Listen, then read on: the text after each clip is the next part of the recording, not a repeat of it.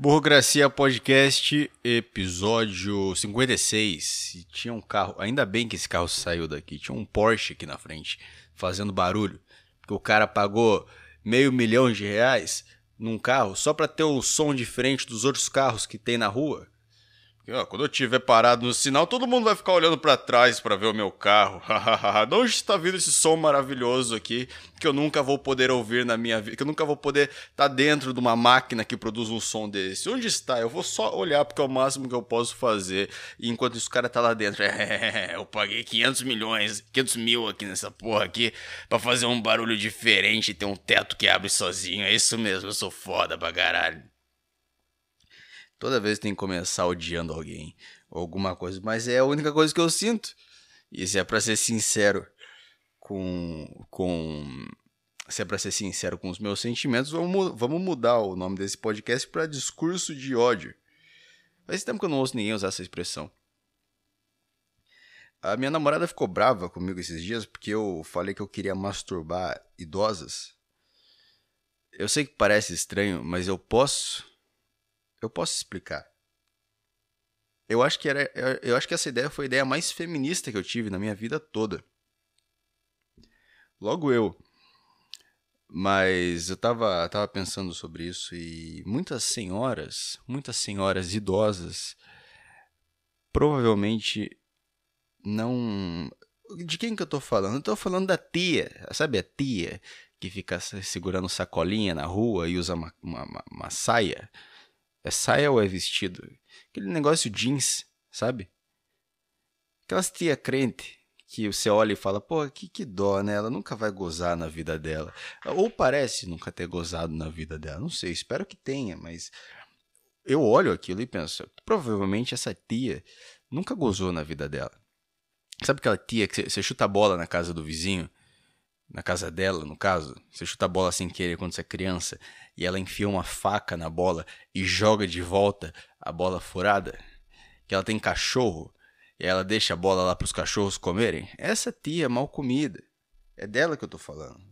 Não quero dizer mal comida, não quero também ofender uma idosa de graça. Não, não tem nenhuma idosa aqui para ofender, estou falando de. Mas o meu plano era sair na rua. É, muitas pessoas podem confundir isso com atentado, atentado ao pudor, não sei como que é o nome disso. Só vou descobrir depois que eu for acusado disso. É... eu queria chegar nessas senhoras e, e, abaixar a calça delas e começar, começar a fazer uma, uma siririca para elas. Porque elas, muitas vezes elas não sabem disso. Muitas vezes elas não, não, não têm ideia de que o clitóris está ali para ser usado. E a hora que eu pensei nisso, minha namorada ficou brava. Mas eu falei, ué, eu, um cara tão machista do jeito que sou, falando uma coisa dessa? Caramba, eu tô evoluindo, eu tô me tornando alguém iluminado, eu tô me tornando um feminista. Palmas para mim que estou me tornando um feminista, estou pensando no bem das mulheres e no prazer delas, que é que sempre foi reprimido no, no, no passado e é reprimido até hoje e ela não pode explorar o seu. sei lá, eu não. Eu não. Eu tô por fora desses discursos, aí quando eu vou fingir que eu sou retardado, eu, eu acabo não conseguindo completar a frase toda. Como que é? é patriarcal, machismo, é misoginia, são, são as palavras que usam, né? Mas eu tô por fora dessa moda, eu acho que eu devia voltar a usar mais o meu Twitter. E a minha namorada, como uma feminista, não gostou da ideia. Minha namorada não é feminista, cara. É, se ela, se ela fosse feminista. Se ela fosse feminista, ela não ia se arrumar tanto, sabe? Tipo, toda vez que a gente vai sair, eu me arrumo em cinco minutos se ela leva uma eternidade para se arrumar, porque, enfim, porque ela é uma mulher. Mas se ela fosse uma feminista, eu acho que eu seria o último a me arrumar. Aquele aspecto de feminista suja. Eu convivo com muitas, faço faculdade de comunicação. Convivo com muitas delas. Mas eu não acho que ela. Sabe, tem que, tem que, tem que fingir que é, sabe? sabe? Você arranja um grupo de amigos na faculdade de MIG tal, todo mundo é tal. Você fala, é, é, é, é, eu também acho isso mesmo, galera. Isso, acho mesmo, acho mesmo. Vamos pro bar, tá? Tá bom? Tá bom, tá bom, Cláudio. Não precisa mais falar que mulher é, é mais beneficiada que homem. Não precisa falar de divórcio. Eu sei que você perdeu sua casa e seu carro. Eu sei que você não vê o seu filho. Eu sei, eu sei que você se reuniu nesse grupo no Facebook para falar com outros caras. Eu entendo, eu entendo tudo isso. Mas eu só quero ir no bar depois da aula tomar um chopp, vamos, sem você ficar falando para mim o quão terrível foi a sua esposa na sua vida, cara. então eu sou a pessoa que masturba velhinhas na rua. Eu acho que elas iam gostar. Algumas iam, algumas iam tentar me bater com a bolsa, mas mas aí você continua, sabe? A hora que você tocar no, no, no clitóris, ela, ela, já vai. O que, que é isso? O que, que é isso? O que, que eu tô sentindo? O pastor não falou disso para mim. Então, eu, pelo, pelo, pelo prazer das senhoras crentes. Eu estudei numa escola pública. E escola pública. Eu nunca, eu nunca tive educação sexual, sabe? Nunca. Tudo que eu aprendi foi vendo pornô. Não aprendi. Meu pai, minha mãe nunca falaram de nada para mim. Falaram no máximo, ah, tem que usar camisinha. Mas na escola era, era tipo assim, a aula que a professora ia mostrar o pinto e a buceta. A professora ia mostrar o pinto e a buceta. Ia mostrar um pinto e uma buceta lá na frente e a gente ficava rindo e fazendo piadinha e desenhando, sei lá, alguma coisa em cima do pinto que tava na apostila. E na buceta. Desenhando um pinto na buceta. E desenhando uma bu... Tipo assim, dava pra. Você tinha a buceta lá no, na. na... Boca suja, né? tinha a buceta lá na apostila e ela aí desenhava um pinto na buceta. E aí, a hora que tinha o pinto, você tentava desenhar a buceta, mas nunca ia sair uma buceta, porque tem que desenhar todo, todo o negócio que vai em volta. Não tem como você fazer dois parênteses, sabe? Vai ficar feio, vai ficar estranho. E aí a professora fala: Viu, gente, tem que trazer aqui o, a apostila para eu dar visto, tá bom? No final da aula vocês trazem a apostila para dar visto. E aí o idiota tinha que ir lá e apagar o desenho que ele fez na apostila de um pinto na buceta, porque a professora tinha que ver. E eu passei por isso. E eu apaguei tanto, mas tanto aquilo para a professora não ver, que o desenho começou a se apagar junto. Eu falei, foda-se, vai, vai também. Melhor não ter nada aqui do que ter uma. do que a professora. Você tá dando aula para adolescente também, você não tem que esperar nada, né? E na, na rede pública também.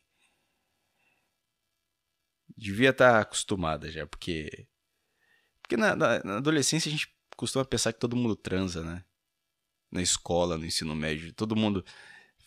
O cara vai lá. Não, porque ontem eu comi, eu comi a fulaninha, eu peguei a fulaninha tal. Mas ninguém transa na, no ensino médio. É, e é engraçado essa forçação de barra que o pessoal fica fazendo. E os caras ficam, ah, o, fulano é virgem, o fulano é virgão, o fulano no final todo mundo é virgão. Só que é foda, porque Tá todo mundo falando. Não, porque eu comi a fulana lá. É, eu comi a fulana tal. Aí você vê, porra, será que esses caras tão transando mesmo? Só eu que tô, tô de bobeira aqui? E começa a ficar meio. Pô, esses caras podem estar tá me zoando, eles podem estar tá mentindo. Ou, ou eles estão falando a verdade e eu tô aqui sendo feito de trouxa. Eles ah, esses caras são uns babacas, estão mentindo. E aí um dia aparece uma menina grávida na sala, na, na escola, assim, está no pátio da escola, de uma menina grávida. Ela, Pô, os caras estão falando sério. Eles estão falando sério mesmo, a galera tá transando, só eu que não tô. Ai, ai. A seca é tão grande nessa época que você olha a menina grávida e pensa, quem dera se eu fosse pai.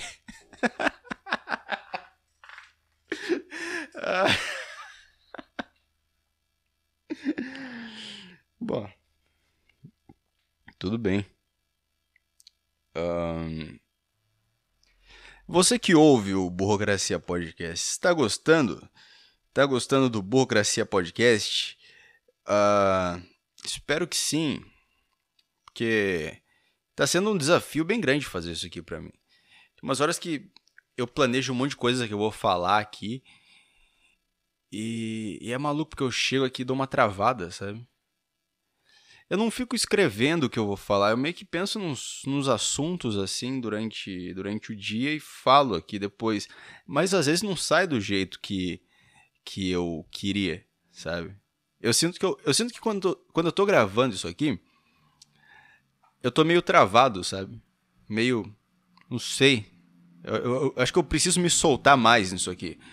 Eu, eu acho que eu me sinto mais confortável gravando, é, fazendo podcast, é, fazendo stand-up do que gravando podcast. Porque o podcast eu tô sentado aqui e é foda. Eu tenho que falar numa distância certa do microfone, senão o áudio fica uma merda, fica ruim, fica baixo, não dá pra ouvir. E aí eu tenho, que, tenho essa preocupação de estar tá falando aqui. E aí tem o som que eu tenho que ver se tá gravando. Eu acho que, eu acho que stand-up é mais fácil que podcast. Tudo bem. Tudo bem, tá certo, não tem erro. Você, como é que tá? Você ouvinte aí? Tudo bem? Tudo certo nessa pandemia? Eu ainda não sei se acabou. Como é que tá as coisas? Eu eu tô triste, porque nada volta ao normal. Sabe quando você começa a ter sonho de que as pessoas estão sem máscara, sabe? Sabe quando você começa. Sabe quando você vê um cara apertando a mão do outro na rua e pensa, como assim? Você tá louco? Você quer morrer, cara? Não tem. Não tem noção? Eu não sei se eu já falei disso aqui no podcast, mas quando eu era. Quando eu era criança, eu achava que em algum momento da minha vida eu ia aparecer no arquivo confidencial no Faustão. E eu seria o cara que. Sabe, eu não, eu não tô falando da pessoa, eu sou a pessoa que tá lá, passando por todo aquele constrangimento. Cara, eu acho que para vender a alma pro capeta tem que participar do. Do. tem que participar desse quadro aí. Acabei de falar o nome do quadro, esqueci. Para vender a alma tem que participar desse quadro do Faustão, que é. Como que é o nome? Eu acabei de falar ele. Ai, meu Deus. Os caras vão começar a me chamar de maconheiro aqui agora, que eu fico esquecendo. Esquecendo essas coisas. Mas eu achava que. Que em algum momento da minha vida eu ia participar disso. E tudo que eu pensava quando eu estava assistindo esse, esse quadro no, no, no Faustão era que eu não podia chorar. Eu não posso chorar. Se, eu, se, se isso acontecer, já vai estar sendo constrangedor. Sei lá, meu pai falando num vídeo assim: Olha aí, tem, tem, tem um vídeo dele aí. É minha imitação de Fausto. Tem, tem um vídeo do, do, do, do, pai dele aí, louco bicho. E aí meu pai ia falando, não, porque o Caio, tal coisa, tal coisa. Eu não acreditava muito no Caio, mas eu vi que ele tinha potencial. E aí eu teria que segurar minhas lágrimas nesse momento. Porque a vergonha já tá sendo, sabe? A vergonha já tá sendo paga. Na verdade, é assim que você, que você prova pro capeta que você tá afim de vender alma. Você não pode chegar pro capeta e falar: Olá, senhor capeta, gostaria de. Como é que você vende alma pro capeta? Com quem que eu falo para vender alma do capeta? Pra onde eu ligo? Quantos seguidores eu tenho que ter? Qual é o salário que eu preciso ter? Qual é a renda fixa da minha casa que eu preciso. para vender alma do cap... pro, pro capeta? Porque tem aquele cara do blues, blues na encruzilhada, para você aí um documentário muito bom sobre música que tem na Netflix. Blues na Encruzilhada. É um. Não, não é essa. Não é isso aqui. Blues. Não, é blues... não, o Diabo na Encruzilhada. Falei errado. O Diabo na Encruzilhada. É a história do Robert Johnson, que era um, um cantor, um músico, né? Um músico que ele. Resumindo, vendeu alma pro capeta. Na verdade, nesse documentário eles tentam meio que desmistificar todo esse negócio. Mas ele era fudido e conseguiu vender alma pro capeta. Significa que você tem esperança, cara. Você consegue ainda, sabe? Aquele seu projeto que ninguém quis comprar, sabe? Você teve uma ideia de fazer uma nova rede social que as pessoas se comunicam a partir de, sei lá, de, de Libra. Libra, vamos, Libras, Libras. Se comunica por Libras. Você não pode, não escreve, é só por Libras. Ninguém comprou? Vende a um pro capeta, vamos ver o que vai dar. Se um pobre conseguiu, eu achava que tinha que ser rico para vender a um pro capeta. Aparentemente não, aparentemente ele pega de qualquer um. Ele tá tá comprando, tá comprando todas as ações aí. Investindo que nem louco. É uma, deve ser uma estratégia boa dele, né? Porque, pô, você vai comprar uma da Xuxa. vender a alma pro capeta. A Xuxa vai vender a alma pro capeta. O capeta vai ter que pagar alguma coisa. E para pagar alguma coisa pra Xuxa, ela já é a Xuxa. Se ela já é a Xuxa, o capeta tem que dar uma coisa muito maior. Uma coisa gigante pra ela. Ela não vai se contentar com pouco. Ela é a Xuxa, porra. Mas se ela é a Xuxa lá antes de ser o que ela é, qualquer coisa basta. Então eu não sei o momento onde a Xuxa vende a alma. Mas eu sei o momento onde Robert Johnson vendeu sua alma, quando ele tava na merda. E eu acho que ele morreu na merda também, né? Ele morreu envenenado, foi uma coisa assim, tocando em um boteco e tal. Eu acho que ele nem chegou a ser reconhecido. Não sei muito bem, na verdade.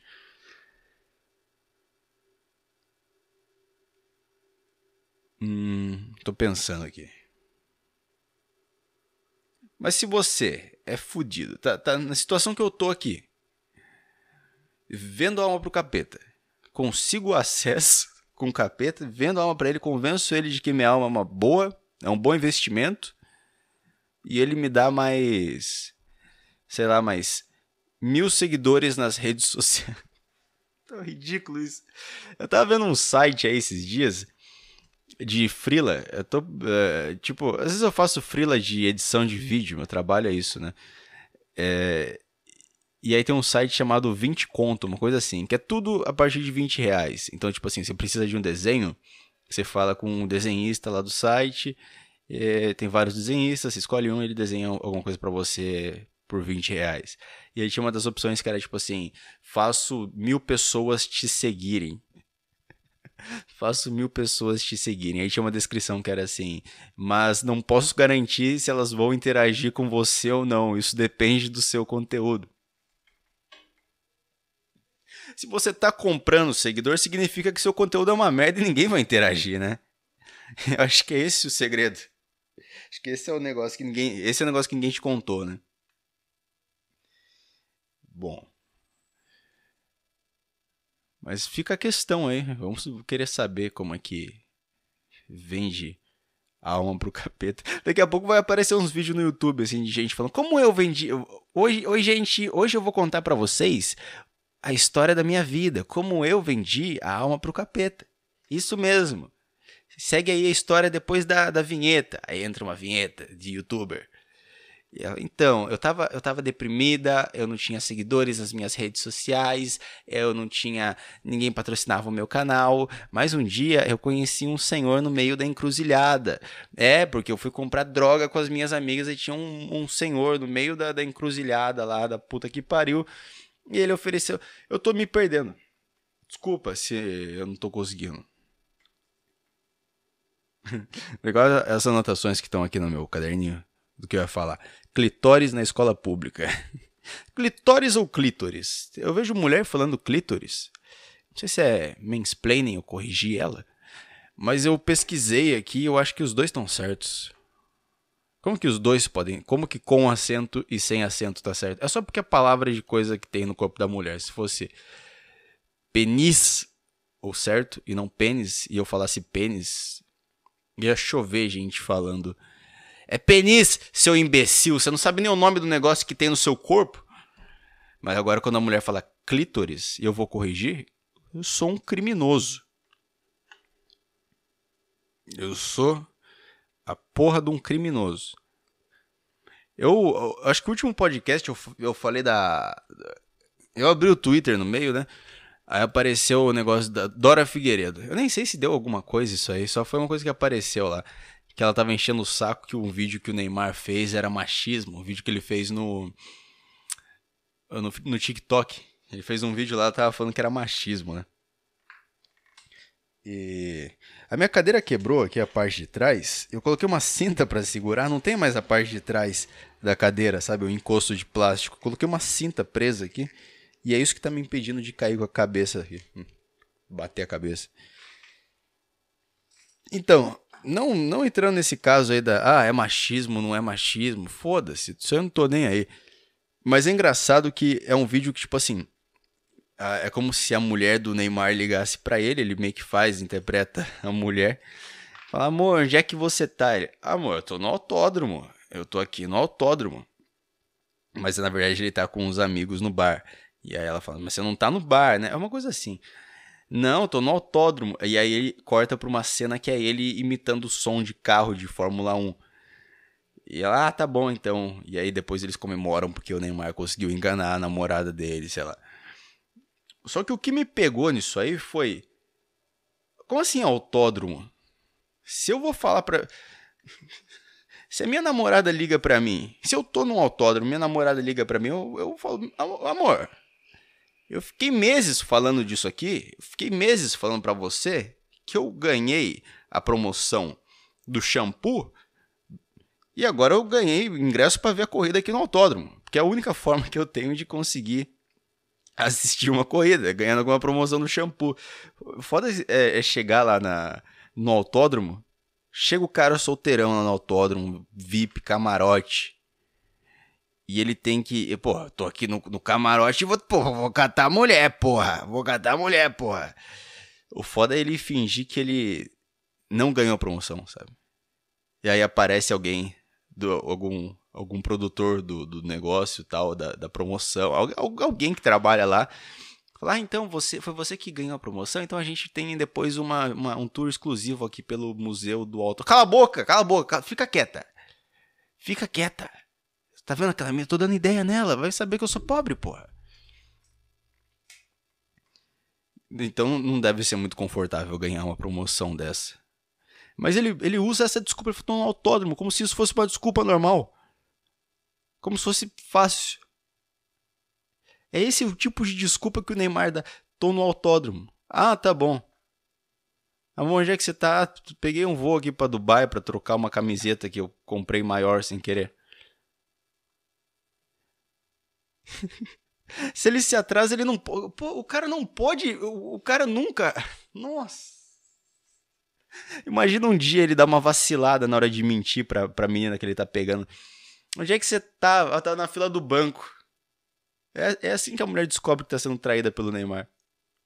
Ah, tá tirando segunda via da minha, da minha identidade europeia aqui. Ai, ai. Boa Gracia Podcast, episódio 56. Obrigado por ouvir. E tchau.